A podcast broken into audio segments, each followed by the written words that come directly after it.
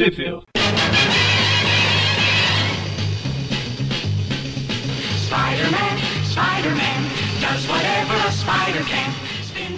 Bem-vindos a mais um Trip View Classic. Eu sou o Maurício.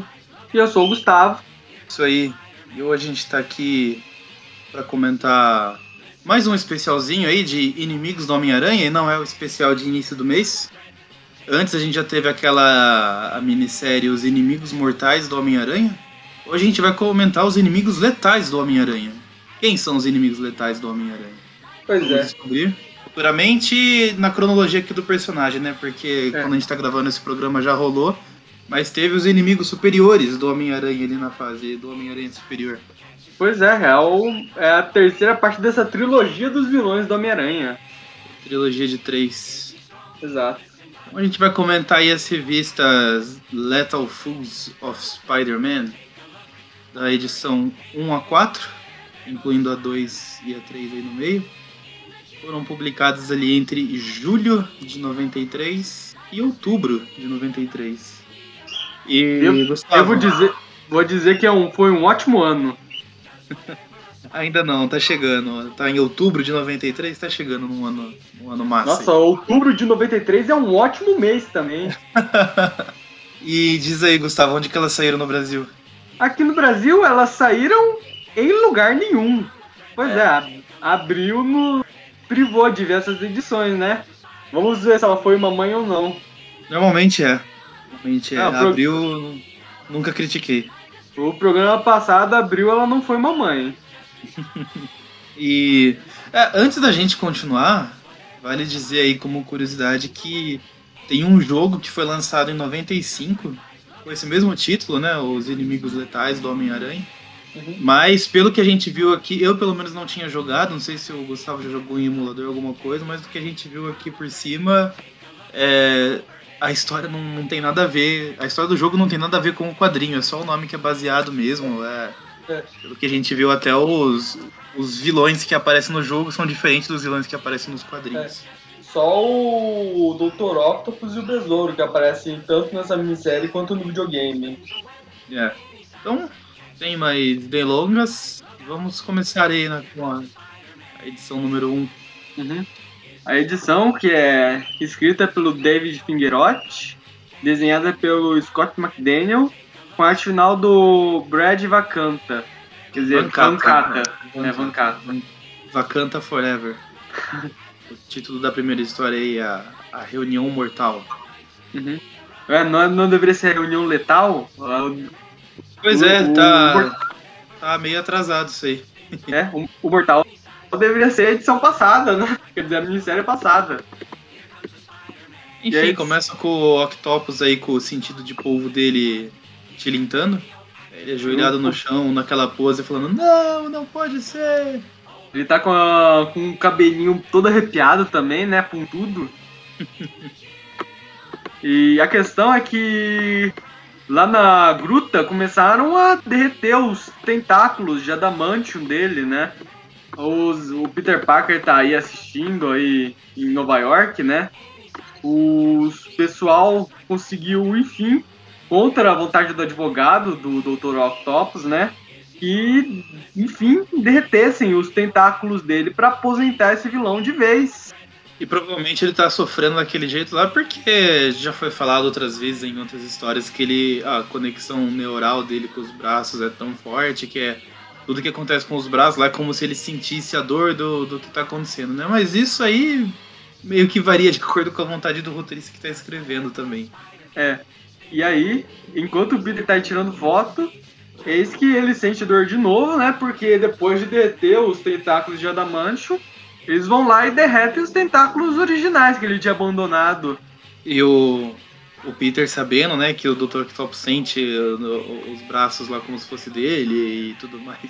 Ele só fica assistindo lá e pensando, sim, sim, isso, derrete mais. Aumenta a temperatura. O Dr. Octopus fica tão puto que ele começa a bater na cela, prometendo se vingar, né? Que até precisam lançar um gás tranquilizante lá pra apagar ele. É, se, tivesse se eles tivessem esperado mais um pouquinho, ele já fazia aquela referência do desenho animado lá. Uhum. O sotaque alemão dele, paredes de pedra não formam uma prisão. Detalhe que nessa, nesse quadrinho que ele tá falando assassinos, ele parece uma versão punk do Coringa, né? Parece que ele tá usando batom preto e tá com aqueles sorrisos do Coringa do, do Heath Ledger. Sim. Fora o cabelo, o cabelo pontiagudo que eu comentei antes. Enfim, daí tem a cena com ele, corta lá pro Homem-Aranha se balançando. Feliz da vida. Feliz da vida mesmo, né? Acabou de ver o, o Octopus sendo torturado ali. É, vai, vamos ser justos. Ele tá comemorando porque o, o Dr. Octopus tá aposentado, né? Contra a vontade dele, mas tá aposentado. Só que como a alegria de pobre dura pouco, né? O Dr. Octopus ele começa a sentir uma. um- Ele começa a ouvir uma voz na cabeça dele, começa a sentir alguma coisa comunicando telepaticamente com ele através do chip de computador que ele usava para controlar os tentáculos de Adamantium. Só que em vez de se deixar ser controlado por o que quer que esteja fazendo isso com ele, ele decide contra-atacar. E nisso nós descobrimos a resposta de quem é que está fazendo isso com ele. E é o próprio Resposta. Quem diria que a resposta é o resposta? Pois é. E pra quem não lembra quem é o Resposta, né?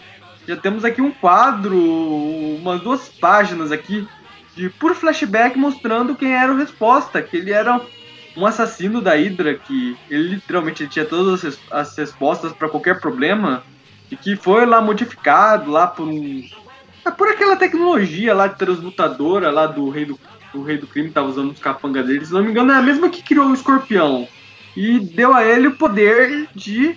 É basicamente o poder lá do Darwin, lá dos X-Men primeira classe. Ele tem a habilidade de se adaptar a qualquer situação. Sempre que ele tá com algum problema, ele desenvolve um poder que seria a resposta para esse problema. Por exemplo, ele foi atacado por uns, uns assassinos, a pele dele ficou dura que nem pedra. Ele precisava carregar uma geladeira pesada, aí ele ganhou super força. Aí com esses poderes ele enfrentou o Homem-Aranha com uniforme de tecido preto. Na época que a Gata Negra também era assassina do Rei do Crime com aqueles poderes de azar. Só que nisso ela acabou se metendo lá na confusão, lá com a disputa pelo corpo da adaga, envolvendo cabelos de prata lá, e ele acabou meio que sendo absorvido pela adaga, toda a energia dele. E ele supostamente virou um nada. Só que, na verdade, a consciência dele acabou virando. Ele revela que a consciência dele virou energia pura. E depois de uma implosão do- na matriz do multiverso, leia Excalibur para entender o que aconteceu. A consciência dele retornou e está se comunicando com o Dr. Octopus pelo chip de computador na cabeça dele. Bom, tá resumido aí então. E antes da É, gente seguir resumido pra próxima. né? Eu demorei pra caralho pra dizer o que aconteceu. Antes da gente seguir na, na próxima página, eu só queria chamar a atenção para esse quadro do, do Rei do Crime, ali do lado quando aparece o Homem-Aranha com uniforme negro, no centro da página. Na Aham. esquerda ali tem o Rei do Crime. Se a gente falou do Coringa Punk mais cedo, o Rei do Crime pegou o batom normal do Coringa emprestado aqui nessa, nessa cena, porque parece muito que ele tá de batomzinho ali, Pois olhando é. pro filho dele. Essa arte me lembrou muito o Romitinho nos anos 90, não sei porque. Eu acho que é porque o, o Romitinho ele desenha os lábios mais ou menos dessa forma também. Ah, sim, o Romitinha antes do auge, no caso, né? Pré-auge. Pré-auge. Pré-auge, isso. O auge Uhum. foi lá no, nos anos 2000 com a, na fase Straczynski. Enfim, daí o, o Resposta... Nossa, tem, tem um personagem no Homem-Aranha que chama Questão também? Porque toda vez que eu vou falar do Resposta, tipo, na minha cabeça surge primeiro Questão e depois Resposta. O que criador do. Homem-Aranha, ele criou um personagem chamado Questão, né? Então, eu não sei. O Steve Não. Ditko foi ele que criou o Questão da DC. Ah, é da DC então que tem o Questão. É. Entendi. Ah, então talvez seja essa a confusão que minha cabeça faz. Mas sempre que eu vou falar do resposta, eu tenho que pensar um segundo antes, porque primeiro surge a questão na minha cabeça, depois a resposta. Aham. Que é o que faz sentido, né? Porque pra você ter uma resposta, tem que ter uma questão antes. Bem, aí o Questão, o, quer dizer, o Resposta, agora até eu tô confundido. ele revela, ele, o Dr. Octopus e o Resposta, eles chegam à conclusão que os dois têm um problema. O Octopus está sem braços e o, o Resposta está sem corpo. Aí o Resposta acaba concluindo que a resposta para o problema de ambos está naquela naquele centro de pesquisa atômica que o Dr. Octopus trabalhava antes de virar o Dr. Octopus. Eles decidem é fazer uma aliança e ir lá. cidade, né? Eles basicamente eles decidem fazer uma aliança e ir pra lá. E se o resposta tem sempre a resposta pra tudo, o Octopus, como já foi o planejador mestre, tem sempre um plano, né? Porque daí Aham. ah, ele termina ali a cena falando o Octopus precisa planejar. Exato. Aí, enquanto isso, vamos para Baixa Manhattan, né? Onde vemos a estreia do Hargrove, do Hargrove, que para quem não sabe, ele vai ser, ele é o primo do Dr. Octopus, o único parente vivo dele, né? O personagem que a gente vai ver depois quando ele morrer. Que, bem, ele tá recebendo uma ligação do advogado do Dr. Octopus.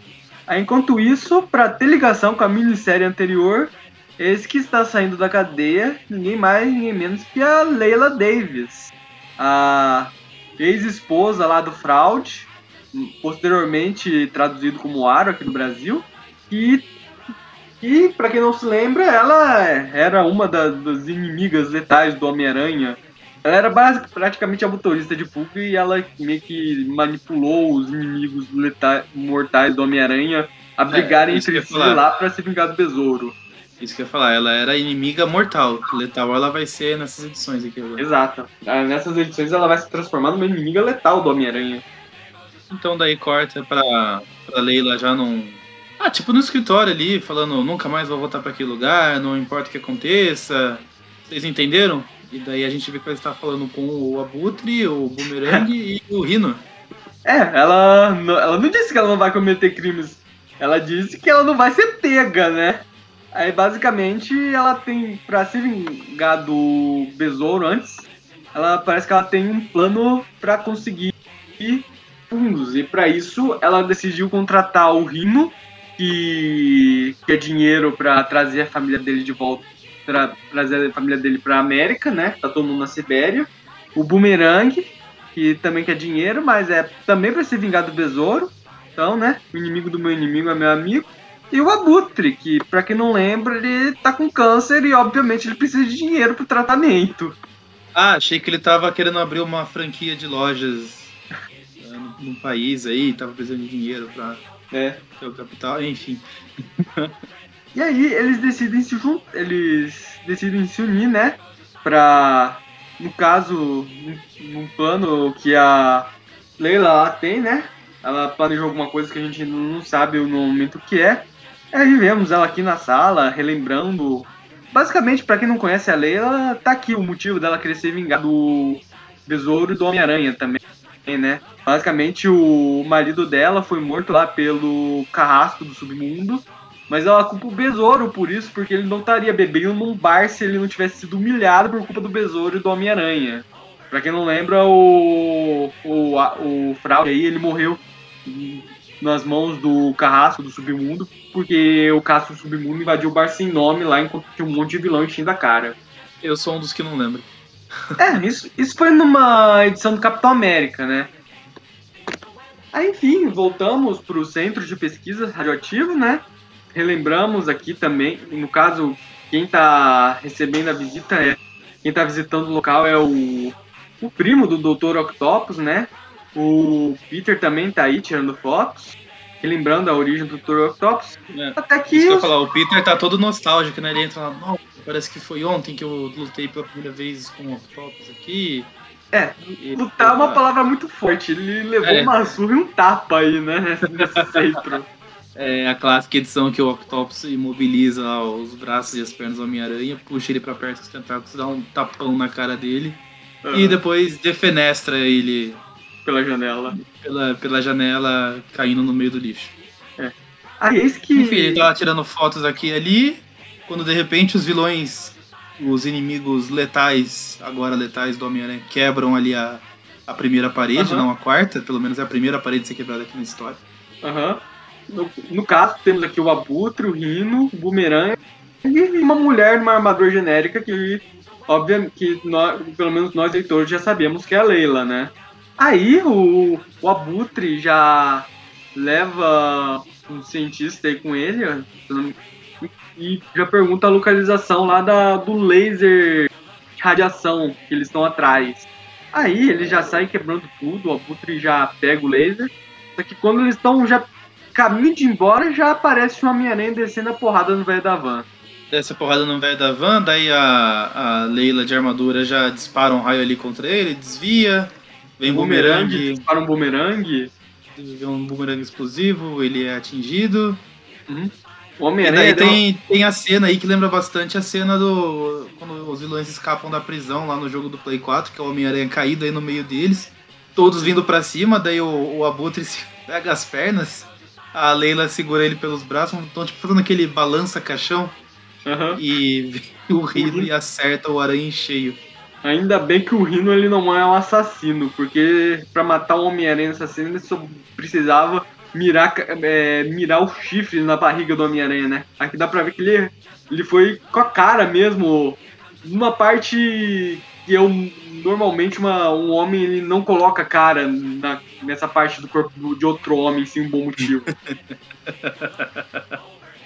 E daí o aranha é arremessado ali contra a parede, né? Fica atordoado por uma boa justificativa, inclusive. Aí Uhum. nisso aquele primo do Dr. Octopus, ele chega perto de um painel ali e aperta um botão. Uhum. Aí, enquanto os vilões estão quebrando tudo, eles. Já que eles já venceram o Homem-Aranha, né? O Homem-Aranha ainda. Ele se levanta, mas ainda tá meio tonto. Eles já aproveitam pra fugir, enquanto o Homem-Aranha vai atrás. Bem, e aí pulamos pro Central Park. Tá os dois idiotas aqui, o Boomerang e o Abutre brigando pra ver quem vai segurar o laser radioativo. E no final quem Muito pega briga é de criança, né? Uhum. É muito briga de criança e o Rino chega como se fosse aqueles bullies da, do colegial, Uhum. eh, brigando com crianças da terceira série, porque ele pega os dois pela cabeça e separa assim, né? É. Chega de briga. É. E daí a, a, a Leila pega ali a, a arma e, e dá um disparo que ah, atinge as árvores e, e mais um pouco, né? E todo mundo fica meio assustado ali com, com o poder da, da rajada da arma. e decide e todo mundo decide ir embora. Só que não acaba aí. Esse tiro de laser acabou pegando em alguém. E veja só a sorte. É, Esse alguém que ele, esse, esse laser acerta é ninguém mais, ninguém menos que o Victor Stegron. Que com a radiação, né? Ele acaba pegando câncer, não. Não, não. Ele não pega câncer, não. Ele, ele se Ah, transmuta. não, em- não. Radiação não, for, não funciona assim nesse universo. Você pode pegar qualquer coisa com radiação aí, menos câncer. Exato. Ele se transforma num dinossauro. Ele volta a ser o Stegron, o homem dinossauro. O que me faz lembrar da, daquela tirinha. Que, aquela tirinha não, né? Aquele trecho de, de revista Homem-Aranha que já virou um meme clássico na internet, que é o, ele falando lá com o. Acho que é Sauron daí, né? O Peter É, o Parker Sauron lá, falando né? lá. O, Homem-Aranha falou, falando. nossa, com uma tecnologia dessas você pode curar o câncer. Aí o Sauron, mas eu não quero curar o câncer, eu quero transformar as pessoas em dinossauros. Tá Uhum. aqui então a origem da a tecnologia que ele tinha era essa aqui. E aí, agora vamos pra edição 2. A capa já são os quatro inimigos letais do Homem-Aranha, observando o Homem-Aranha acertando o Sauron com um osso de dinossauro. Acho que o Magarin vai querer terminar o, o Classic aqui com a música do Parque de Juraci. Fica a sugestão, Magari. É, fica, fica essa sugestão. Então a gente vem aqui pra segunda história. Uh, hate is a many splendid thing. Acho que talvez seja ódio. É uma, É uma coisa muito esplendorosa. esplendorosa. É. Ódio é uma coisa muito resplandecente que deixou meu coração alegre. Aham. A equipe criativa é a mesma, com a adição do Frank Turner na arte final, junto com o Brad Van Ca- Van Cata. E edição começa aqui no, na gruta, com o Dr. Octopus e o Resposta achando as respostas pro, pros planos deles, né? Aqui, pra quem não lembra, eles estão se comunicando pelo chip que o Dr. Octopus tem aí para controlar os tentáculos. O chip não está frito como aconteceu no Homem-Aranha 2. Enfim, vo- voltamos pro Central Park, onde um grupo de assaltantes está assaltando o casal. Só que eles são hero- salvos heroicamente pelo Stegron. Só que eles são salvos. É, salvos naquela, né? Porque ele chega atingindo todo mundo meio que sem ver quem quem que ele tá batendo. É, os caras acham que eles salvaram, que ele salvou eles, eles até dizem obrigado, mas o Stegron deixa claro que pra ele qualquer humano o inimigo dele já o pessoal. Enquanto isso, né?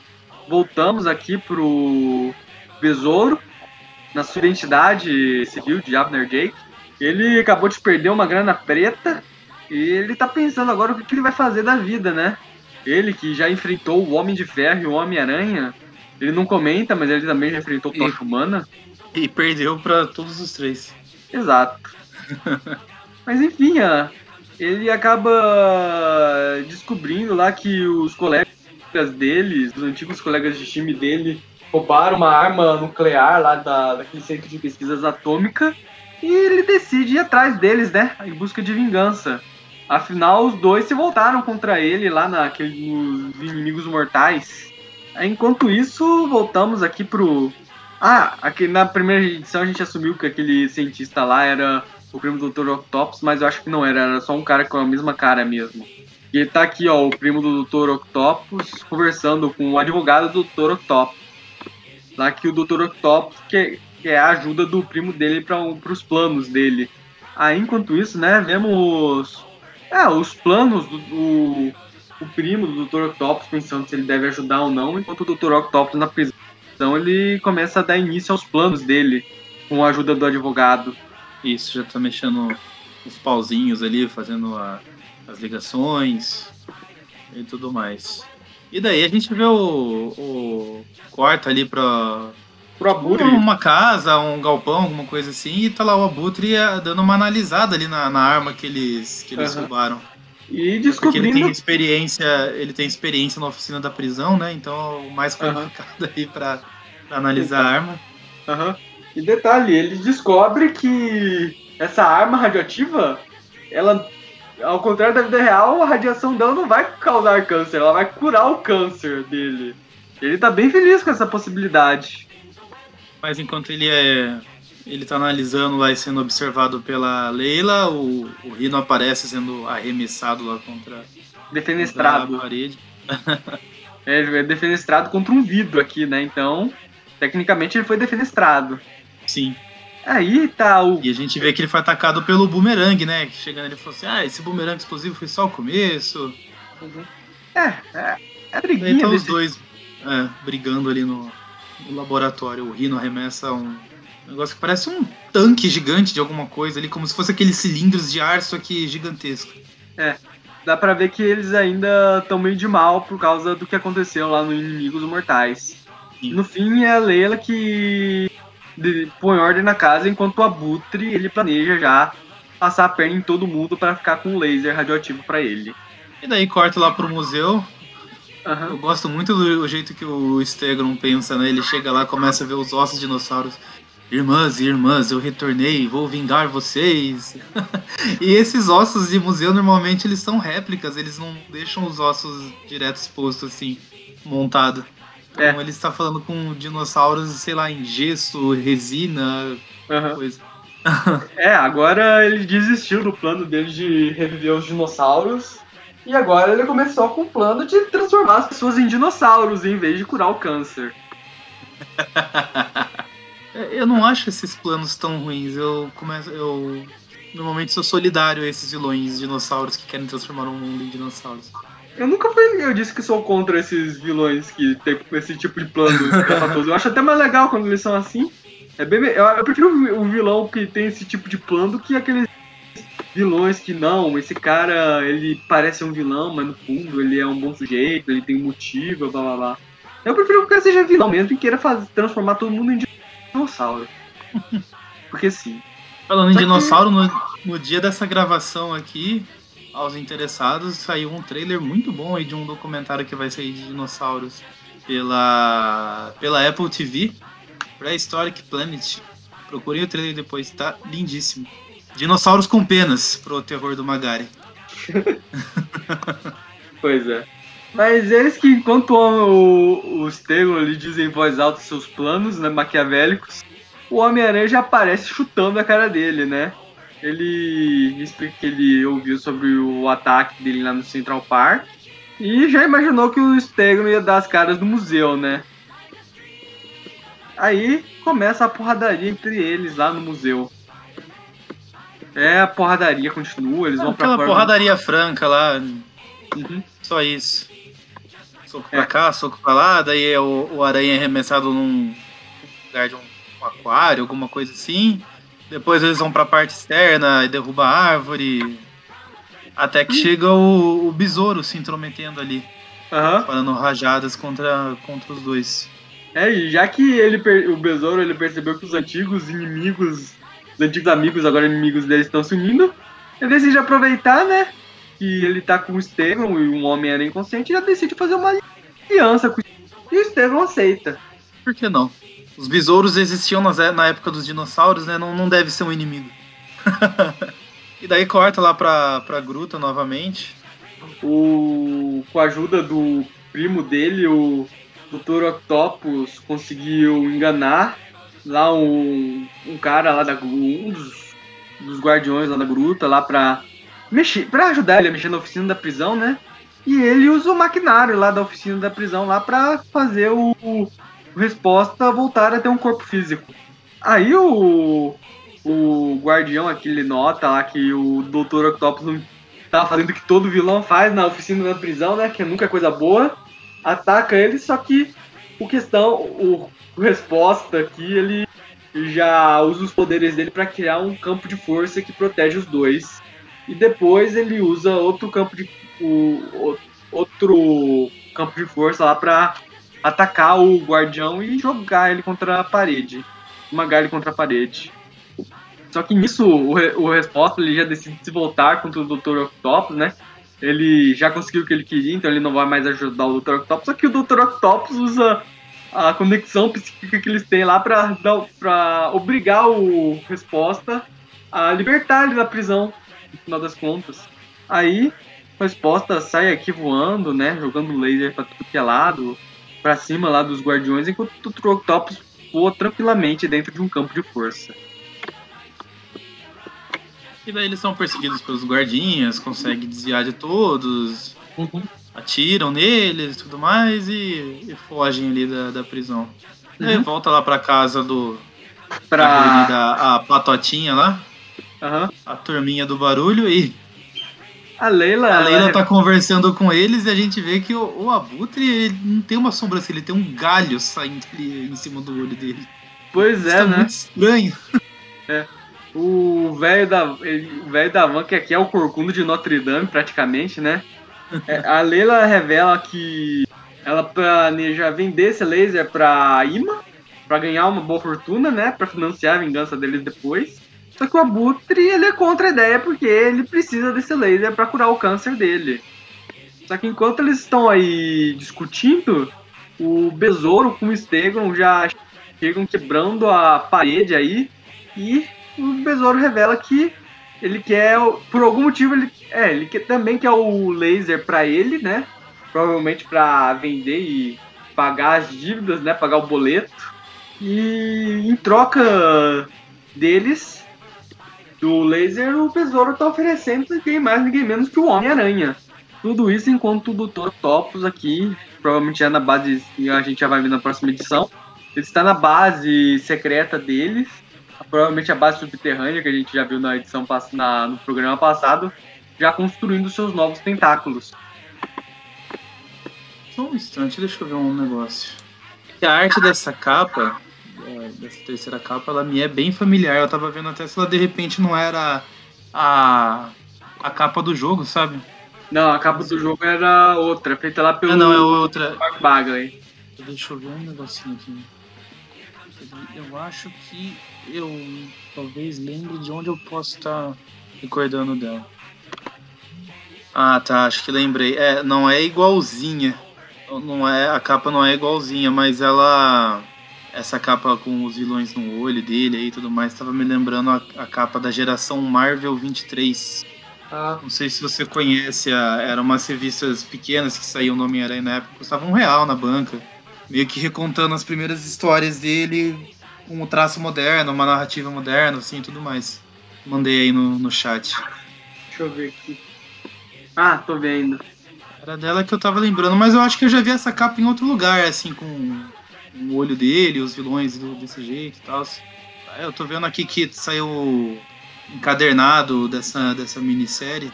E eles meio que refazem essa capa também num traço mais moderno, com uma colorização mais moderna também. Talvez seja por, por isso. Sei lá, se procura papel de parede Homem-Aranha e deve aparecer essa arte, assim. Por isso que eu tava lembrando tanto dela, mas eu jurava que era a capa da, da geração Marvel, só que um pouquinho diferente. Mas enfim, vamos seguindo. Daí o Octopus tá lá reconstruindo os braços, ele teve a resposta para reconstruir os seus braços. Uhum. Ah, substituto, Daí ele né, acopla temporário. eles é, novamente e fala: ah, agora o Dr. Octopus está completo. De novo. Saiu da aposentadoria forçada, né?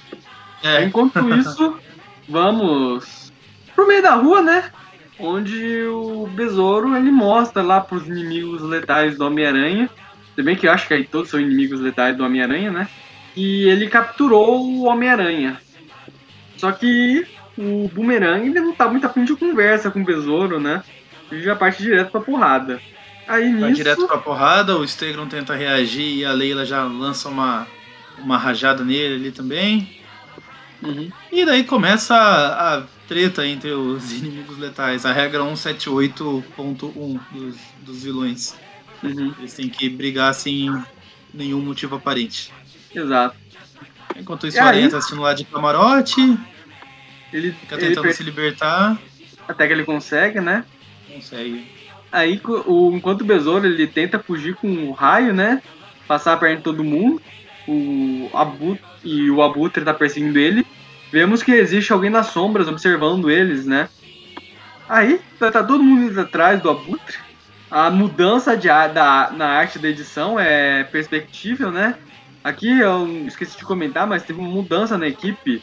Ah, o David Fingeroth continua no roteiro, só que agora a arte é do David Polante do David, e do David Bowler, enquanto a arte final é do Ian Akin, do Kate Aiken e do Dinha Mash. E é, o nome edição da é história é, é Power Struggle, que é Aham. tipo, luta pelo poder. isso. Aí, a- enquanto o pessoal tá aí se perseguindo, o Dr. Octopus e o Chance estão indo até o local lá Chance que não, é o resposta. é a resposta. Nossa, agora eu confundi com outro, outro vilão do Homem-Aranha. O Eles- Octopus que agora ele tá com o terno preto, né? Antes a gente tava vendo ele com aquele visual mais. Estilo Eric Larsen, que fazia ele com aquele terno branco e acho que a, a roupa de baixo daí era preta. Roupa de baixo do terno, tá? Não roupa de baixo, tipo cueca. Nunca vi É. o Octopus de cueca e não tenho o menor interesse. E agora ele tá com um terno preto. Exato. Se bem que no começo da edição, né, ele tava com aquele, macacão verde clássico, né, pra ver. É. Não houve muita comunicação entre os desenhistas dessa edição. É, tanto que ele no laboratório, quando ele tá no- na splash page dele falando que ele tá completo de novo, ele tá com o macacão clássico ali, as luvas amarelas. enfim. Eu pref- acabo preferindo ele com esse visual de, de terno, assim, aí, aquele macacão muito tosco. Acho que ele faria sentido, sei lá, ser num ambiente assim de laboratórios, como se fosse aquelas roupas isolantes, sabe? Mas aí pra ele sair na cidade não me parece prático nem confortável. Mas enfim. Ele e o, o Resposta estão invadindo o lugar, né? Quebram, quebram parede, desarmam as, as coisas A de segurança. E aí vemos que. É, aí eles começam a enfrentar. É, entre aspas, eles, né? É o Resposta que tá fazendo praticamente tudo sozinho aqui. O Dr. Octopus só tá dando as ordens, ele é o. é os planos, o Dr. Octopus ele, ele faz os planos. A resposta problemas é com resposta mesmo. A partir da resposta, ele faz um plano, né? Tipo, o que eu tenho que É. fazer pra resolver isso? Ah, a resposta é essa. Ok, vou, vou trabalhar pra planejar ah, como chegar na solução. Exato. Aí aparecem também muitos guardiões, né, para impedir eles. E eis que vemos que o Dr. Octopus está atrás do que sobrou dos tentáculos originais dele. Só que enquanto eles estão aí, se o Dr. Octopus está recuperando os restos dos tentáculos dele, eis que do nada aparece o Homem-Aranha, né?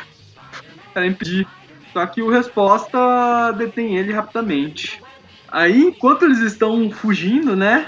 Vemos aqui uma abelha observando tudo. E aí, voltamos pros vilões, né? O Abutre consegue alcançar o besouro e ele rouba a arma pra si. Aí, quando a Lela vai pedir de volta, o Abutre manda um sonoro não. Aí, no meio da confusão, aparece o Stegron também e o, o Rino Caminhoneiro. Aparece o Stegron que daí manda um sonoro sim, né? Chega lá É. gritando yes! Aham. Com o S puxado de lagarto dele. E sim, temos o Rino Caminhoneiro. e o- aqui a, a colorização da página, eles basicamente pintaram o volante no mesmo tom da, da coraça do Rino. Parece que ele tá com um bigodão. o Rino de bigode.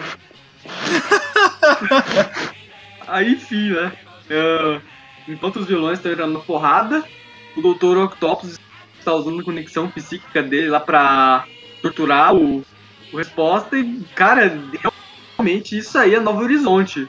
Porque onde eles estavam já, pare... é- já é pra onde tava indo os vilões brigando pela arma, né? O Rino ele já sai voando aí, batendo contra o Dr. Octopus. É, lembrou uma cena lá do Dragon Ball Abridged, do filme, lá que o Vegeta ele é jogado lá pelo vilão e ele tá torcendo pra que alguém idiota entre no caminho dele. Pra depois bater contra essa pessoa. ah, enfim, os vilões estão aí se batendo, né? O homem é. A, Nossa, a, a arte dessa edição tá muito caricata, meu. Olha o tamanho do nariz do Abutre ali quando ele levanta o, exato. o- a cara ali quando tá brigando. Cara, muito absurdo. Pois é, né? E Tudo bem que existe gente nariguda, mas assim, a esse ponto, sabe, tá, tá muito cartunesco. Ela Exato. perdeu um pouco a mão aqui. Aí, enquanto os vilões estão se enfrentando essa confusão do caramba pela arma, do nada aparece um vilão bem genérico dos anos 90, o Strike Back. E aí, aí os vilões parecem que eles decidem se unir pra enfrentar esse novo cara, né? Tá todo mundo se enfrentando. Por algum motivo o Dr. Octopus conseguiu pegar a arma, só que o Homem-Aranha acaba dando uma voadora nele. E enquanto eles estão aí se enfrentando, eis que ele, o, o Homem-Aranha e o Dr. Octopus são desacordados. E pra piorar ainda mais a confusão, aparece um enxame, né? É, eu, só ia chamar a atenção pra um detalhe ali que os quadrinhos pra trás é importante. Quando o Strike Back aparece, a Leila ela fica meio em choque, né? Ela fica meio. Não é possível, ela- não pode ser. Aí vamos Como, como isso é possível? E, e nas páginas que ele tinha aparecido antes, lá observando nas sombras, ele viu a Leila e falava assim: não, ela deve sobreviver. Vamos E descobrir daí sim, é seguimos. Back nessa edição. Aham. E daí sim, seguimos lá pro Homem-Aranha lutando com o Octopus, o, o enxame aparecendo. E fim da história. Vamos pra próxima e última edição. Agora a equipe criativa vai também ter outra mudança. Calma, deixa eu achar onde na edição. Eu, tenho que- eu vi lá na Wikipedia que mu- mudava lá o time. Não, calma. Pera, eu já vou direto pra page aqui. Aqui, ó. Nessa edição a arte é só do David Bowler. E a arte final é do Brad Va- Vancata, do Dinha Mesh, do Mike De Carlo, do Kate Aiken, do Ian Aiken. Pra você ver, a Isso, bagunça não é só dos vilões aqui não, se entrando na porrada, é também da equipe criativa. Aí, E a história aparentemente não tem título, né? Ah, não, tem sim, tá ali na, na primeira É. página. Eu achei que ela ia estar na, na última aí junto com os créditos, mas não, tá, tá ali na primeira. é Redes United, né? É É, Redes tipo- Unidos. Isso. E a edição começa aqui com o Besouro cercando o Homem-Aranha com suas abelhas. O enxame, né? É, o enxame. Enquanto o Strike Back aqui tá entrando na porrada com o Stegron. E o Dr. Octopus, ele. E agora ele não tá mais com um terninho preto, ele tá, tá com uma roupa de cientista maluco, toda preta, né? É como ele tá com tipo uma jaqueta e um suéter por baixo, assim. É, parece É. que é a versão mais estilosa, assim, do, do Octopus, né? O Aham. visual que a gente tá- normalmente acostumado a ver dele. Tem um quadro aqui que ele tá usando luvas brancas ainda por cima. É, pois é. Aí, No- assim, dois quadros antes ele tá sem as luvas. Aí acho que talvez foi erro de colorização. Aí ele agora ele tá com as luvas nessa, É. nesse, nesse quadro aí. pelo- Porque pelo menos as mãos deles estão brancas, né? Aham. E aí, enquanto o Dr. Octopus tá tentando sair do meio dessa confusão com o que sobrou dos tentáculos originais dele, vemos o primo dele de bicicleta lá que seguiu o Dr. Octopus. E aí, briga vai, briga vem. É o Abutre agora que tá com a batata quente, que é essa arma radioativa na mão. Só pro Tipo aquela cena da batalha ele. final. A batalha final do Ultimato lá que a, a manopla vai passando de mão em mão, de herói pra herói, né? Só que É. no caso é arma e de vilão pra vilão. Exato. O Abutre tá fugindo, daí o Strike Back já lança uma rajada ali pra cima do Abutre. A Leila decide fazer um teste, né, pra ter certeza. Chama o Strike Back Antak e, e ele responde que sim, é ele. É o marido dela, o falecido Fraude, né? Que agora virou esse vilão genérico dos anos 90. E é que ele não é uma fraude, né? Exato. Aí, Aí o, o Boomerang ataca ele, ele lança a rajada no, pra destruir os boomerangs do Boomerang. O O- Besouro fez. quis fazer um, um cover ali da capa da Action Comics do Super-Homem arremessou o carro pra cima da Leila. Só que a Leila devolve o carro pra ele. Eles começam a entrar na porrada. O Boomerang, ele tá tentando também derrotar o Strike Back, falha miseravelmente. O Besouro também já tá desmaiado também. Aí no final, no meio dessa porradaria, eis que no final o Strike Back e a Leila acabam decidindo fugir, né? A Leila no Nossa, e início, a ela- Leila, a Leila voando aí nesse quadrinho maior, ela tá numa posição muito estranha, cara. quebrou a É. coluna dela aqui. Não, quebrou a coluna e assim. Eu acho que o abdômen Ah, dela essa parte. era. Essa, essa parte traseira dela, assim, vamos assim dizer, tenta manter o, o programa aqui numa classificação livre. Mas tá lembrando aquela capa da Mulher-Aranha que deu a treta ferrada na internet uns tempos atrás aí. Pois é, Acho né? que é do Manara, alguma coisa É assim. do Manara. É, é, só pra vocês. Quem, quem lembra sabe do que eu tô falando, só pra você ter ideia, assim, se você não tá acompanhando a revista junto com a gente, só pra você ter ideia, assim, da pose estranha que ela tá, sabe? E, teoricamente ela tá voando, só que ninguém voa, assim. É. Enfim. Enfim, né? A Leila ela quer se vingar do besouro, mas o Strike Back chega falando que a vingança nunca é plena, mata a alma e envenena. O que faz ela questionar o que, que ela anda fazendo da vida dela, porque nem o marido dela quer que, ele- que ela o Enquanto isso, é. O Homem-Aranha tá lá fazendo referência à cena do Nicolas Cage. Aham. Ele acorda lá, ele tava meio desacordado ali, né? E na hora que levanta ele fica. Beast! Not a beast! No! In my eyes! ele tenta entrar na porrada com as abelhas, eu não preciso nem dizer que é inútil, né? Afinal, não É, dá pra pois descer é. a porrada um enxame de abelhas. Aí, enquanto isso, enquanto a Leila e o marido dela estão decidindo o que é que eles vão fazer da vida, eis que aparece o Stegron já descendo a porrada nos dois. E ele já chega falando pro Strike Back lá, morra seu homem-máquina. Então. Provavelmente ele odeia mais homens-máquinas do que homens normais, né? Pois é, né? O homem-máquina tá um nível acima do ódio. Ele é pré-histórico, ele, tá odeia, cagando ele odeia o homem moderno, então um homem-máquina, que é um homem ainda mais moderno, odiar com mais força ainda. aí, enfim, né, voltamos pro Dr. Octopus, que tá aí reconstruindo seus tentáculos originais no tanque verde, no tanque de água verde genérico, né? Até que eis que aparece o resposta aí, querendo se vingar do Dr. Octopus. O Dr. Octopus ele tenta usar a conexão psíquica dele lá deles pra fazer para tentar subjugar o resposta de novo. Só que resposta acha a resposta para esse problema, criando um campo de interferência que anula a conexão psíquica dos dois. Dando a entender que agora a porradaria entre os dois vai ser séria mesmo. Já que é o Dr. Octo é, o resposta indo atacar o Dr. Octopus, enquanto os tentáculos, reservas do Dr. Octopus estão indo atacar o resposta. Voltamos para a confusão dos vilões, número 3, que é a Leila e o, o marido dela tentando enfrentar o, o Stegron, o Abutre, que de novo tentou roubar a arma, até o Rino de- derrubar ele no chão e pegar a arma pra si. Só que infelizmente o Homem-Aranha chega dando uma bundada no, no Rino, né? Enquanto ele tá fugindo do enxame. Aí ele, ele. Isso faz o Rino sem querer disparar a arma. A arma acerta o, o enxame que vira só um enxame. esqueleto. Vira um esqueleto e, separa ali a, É. as Isso. abelhas. É, ele dispersou as abelhas lá do esqueleto do enxame e Pra quem não lembra, o enxame ele era um cientista, ele era um cientista nazista lá que tava tentando controlar as abelhas. Só que as abelhas, em vez disso, acabaram consumindo o corpo dele e ele virou esse enxame de abelhas controlando o esqueleto dele. Enfim, o... voltamos pro Dr. Octopus Resposta brigando. O Dr. Octopus, por ser um vilão classe A, ele obviamente ele consegue derrotar um vilão classe D como Resposta, né? Facilmente, com os tentáculos dele. Só que E já que que a gente aparece. tava comentando, comentando do, do guarda-roupas do Octopus, né? Agora ele tá com aquelas roupas e, tipo, é, americano quando vai fazer exercício, coloca aqueles moletons, assim, ele tá com um moletom roxo, uma calça um pouquinho mais larga, umas luvas amarelas na mão agora. Pois Ele é, tá né? com a roupa de exercício dele. Dr. Octopus poderia ser um, nos anos 90 ele poderia ser um influencer, né? E aí ele tá ditando a moda com essa edição. Só que esse que aparece o primo dele com uma arma, não querendo ser manipulado.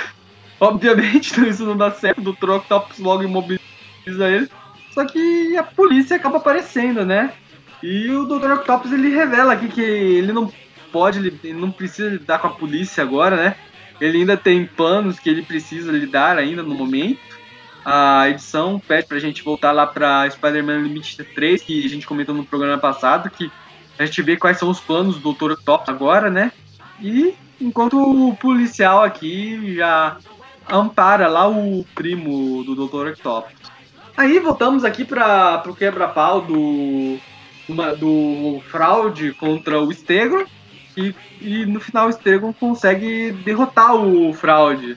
Aí parece que eles enfim derrotaram todos os vilões, né? Com a arma de radiação. Só que agora tem que enfrentar o chefão final, que é o Homem-Aranha. Infelizmente, como o Homem-Aranha ele é o herói, ele consegue recuperar a arma deles, enquanto os dois vilões vão embora. Segue muito fácil, né? A, a Leila, a princípio, a- vai apontar a arma pro Homem-Aranha, ela, ela vacila, né? A arma não dispara, daí ele passa rapidinho ali e tira da mão dela. Né? Só faltou Uhum. sair gritando, achado não é roubado. Aí os dois vão embora enquanto tu temos essa cena do Homem-Aranha refletindo lá que em frente aos seus vários vilões caídos lá. E ele não é igual a eles porque ele tem am- amigos, ele tem família, né? Ele tem o poder da amizade. Poder Ih, da amizade. E esse é o fim dos inimigos letais do Homem-Aranha. Enfim, Agora acho que vamos pras notas, né? Isso. Cara, o que eu posso dizer? As primeiras duas edições ainda. O plot ainda tava andando bem, né? Mesmo com tantos vilões. Só que começou a aparecer muita gente no meio da confusão. E o negócio é muito Novo Horizonte. Porque, tipo, o Doutor. Ele, os vilões que não tem nada a ver um com os outros, eles ficam se cruzando pela cidade o tempo todo, né? Tipo, o Dr. Octopus tá fugindo lá da, do centro do, do local que ele foi pegar o resto dos tentáculos dele. Ele cruza com os vilões fugindo lá com a arma. Aí nisso, os vilões, o, o Dr. Octopus vai pra um lado, os vilões pro outro. Só que aí os dois literalmente se trombam de novo no meio da fuga, da confusão, né? Então, tipo, aí aparece do nada um enxame no meio da confusão. Aparece o fraude, que coitado. Eu acho que eu preferia o coitado morto a se transformar num vilão genérico dos anos 90, coitado. Enfim, é uma bela bagunça. Começou bem, mas virou uma bagunça fodida essas edições. Então eu acho que eu vou dar uma nota 4 pra isso. Tá? Quatro. Ah, também tem o primo do Dr. Octopus, né? Que também tava passando por lá e conseguiu seguir os vilões lá da bicicleta É, pois é. dele. Pois é. Só É. pra eu complementar.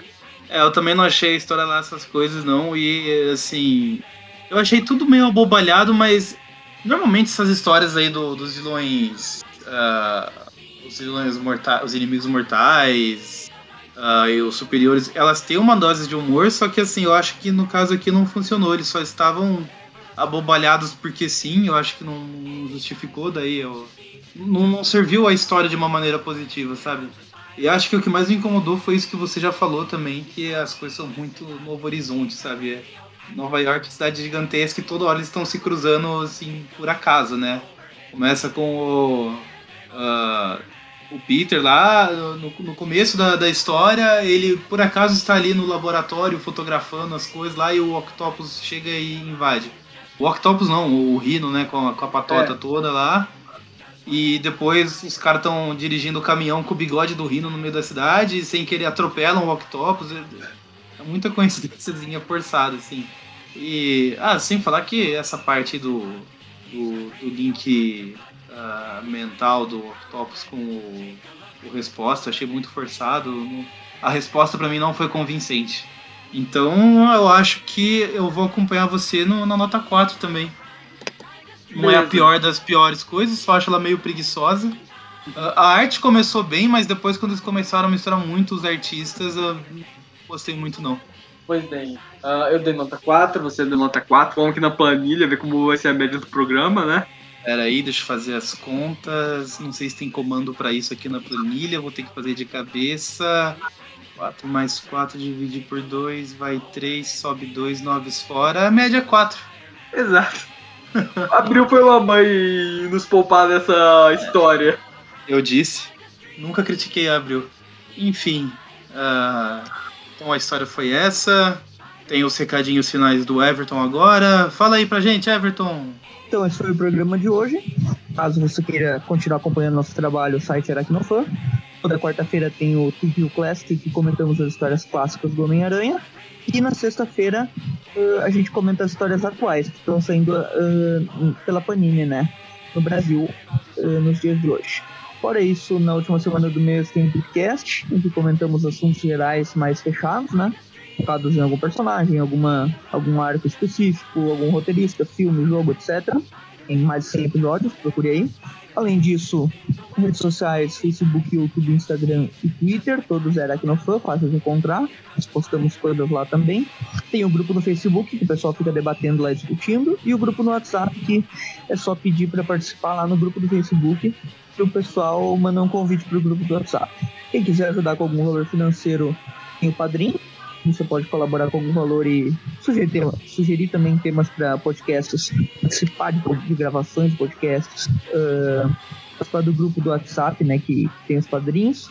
E, além disso, participar de alguns sorteios que tem de vez.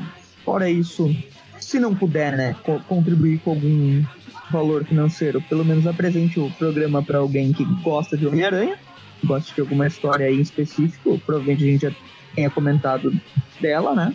Em algum momento, se a gente viu, se viu o Classic Podcast. Então, dado o recado, ficamos por aqui. Até a próxima história, até o próximo programa e falou! Falou. Vamos embora, Zé Cavaleiro. Bota pra quebrar, meu filho. Deixa comigo. Isso. Juraci me convidou pra eu ir. Num parque mais ela lá em Birigui. E eu vesti o meu terninho engomado, alisado, alinhado Pra brincar com Juraci Já no caminho eu comi um churrasquinho de chá. E um suco de sapoti foi E foi ficando divertido pra caramba. Juraci dançando samba enquanto eu li o Guarani. O quê? Mas lá chegando eu tive o maior susto. Tentei a todo custo, então crer no que vi. No lugar do parque um self-service Porque eu fiquei puto com aquilo E perguntei pra Juraci Agora. Jurassic Park, Jurassic Park, Jurassic Park é esse que eu nunca vi. Jurassic Park, Jurassic Park. Juro por Deus que eu quebrei o pau com Jurassic. Jurassic Park, Jurassic Park, Jurassic Park é esse que eu nunca vi. Vai, Zé! Jurassic Park, Jurassic Park, Jurassic, juro por Deus que odiei a Jurassic. Vamos balançar, vamos balançar. Ô Zé Cavaleiro, canta, meu filho. Lá vai. Juraci me convidou pra eu ir Num parque mais ela lá em Birigui Foi Arari E eu vesti o meu terninho engomado Alisado, alinhado pra brincar com Juraci Já no caminho eu comi um churrasquinho de chá E um refresco de kiwi. E foi ficando divertido pra caramba Juraci dançando samba enquanto eu li o Guarani. Vai. Mas lá chegando eu tive o maior susto Tentei a todo custo, então crer no que vi. No lugar do parque um self-service por quilo Fiquei puto com aquilo e perguntei pra Juraci. Juraci que parque, Juraci? Que parque, Juraci, que parque é esse que eu nunca vi Parque, Juraci Que parque, Juraci Quebrei o pau, fiquei de mal com Juraci É Jurassic Park, Jurassic Park, Jurassic Park é esse que eu nunca vi. Fizer. Jurassic Park, Jurassic Park, Juraci Juro por Deus que odiei a. Juraci Jurassic Park, Jurassic Park, Jurassic Park é esse que eu nunca vi. Jurassic Park, Jurassic Park Quebrei o pau, fiquei de mal com Jurassic. Tá vendo só? Jurassic Park, Jurassic parque, Jurassic Park é esse que eu nunca vi Jurassic Park, Jurassic Park, Jurassic, juro por Deus que odiei a Jurassic. Bonito. Gênio. Ô Jurassic, minha filha, volta. Você é cavaleiro, tá tão triste. Larga a mão dessa mulher, Genival. Larga a mão. Jurassic Park, Jurassic Park, Jurassic Park é esse que eu nunca vi. Jurassic Park, Jurassic Park, Jurassic quebrei o pau, fiquei de mal com Jurassic. Jurassic Park, Jurassic Park, Jurassic Park é esse que eu nunca vi. Jurassic Park, Jurassic Park, Jurassic, juro por Deus que odiei a Jurassic. Manda aí, Genival. Ô Jurassic, olha, senta aqui, minha filha. Vamos reconciliar tudo. Quero mais não. Você quer, quer. Tô fora, meu irmão. Olha, ele vai voltar pro Maranhão se você não Quer? Eu sabia, desgraçado. Tem mais jogo com essa mulher não, Genival. Deixa barato. Eu sei. Não tem nada não, entrega dele. Isso. Uma.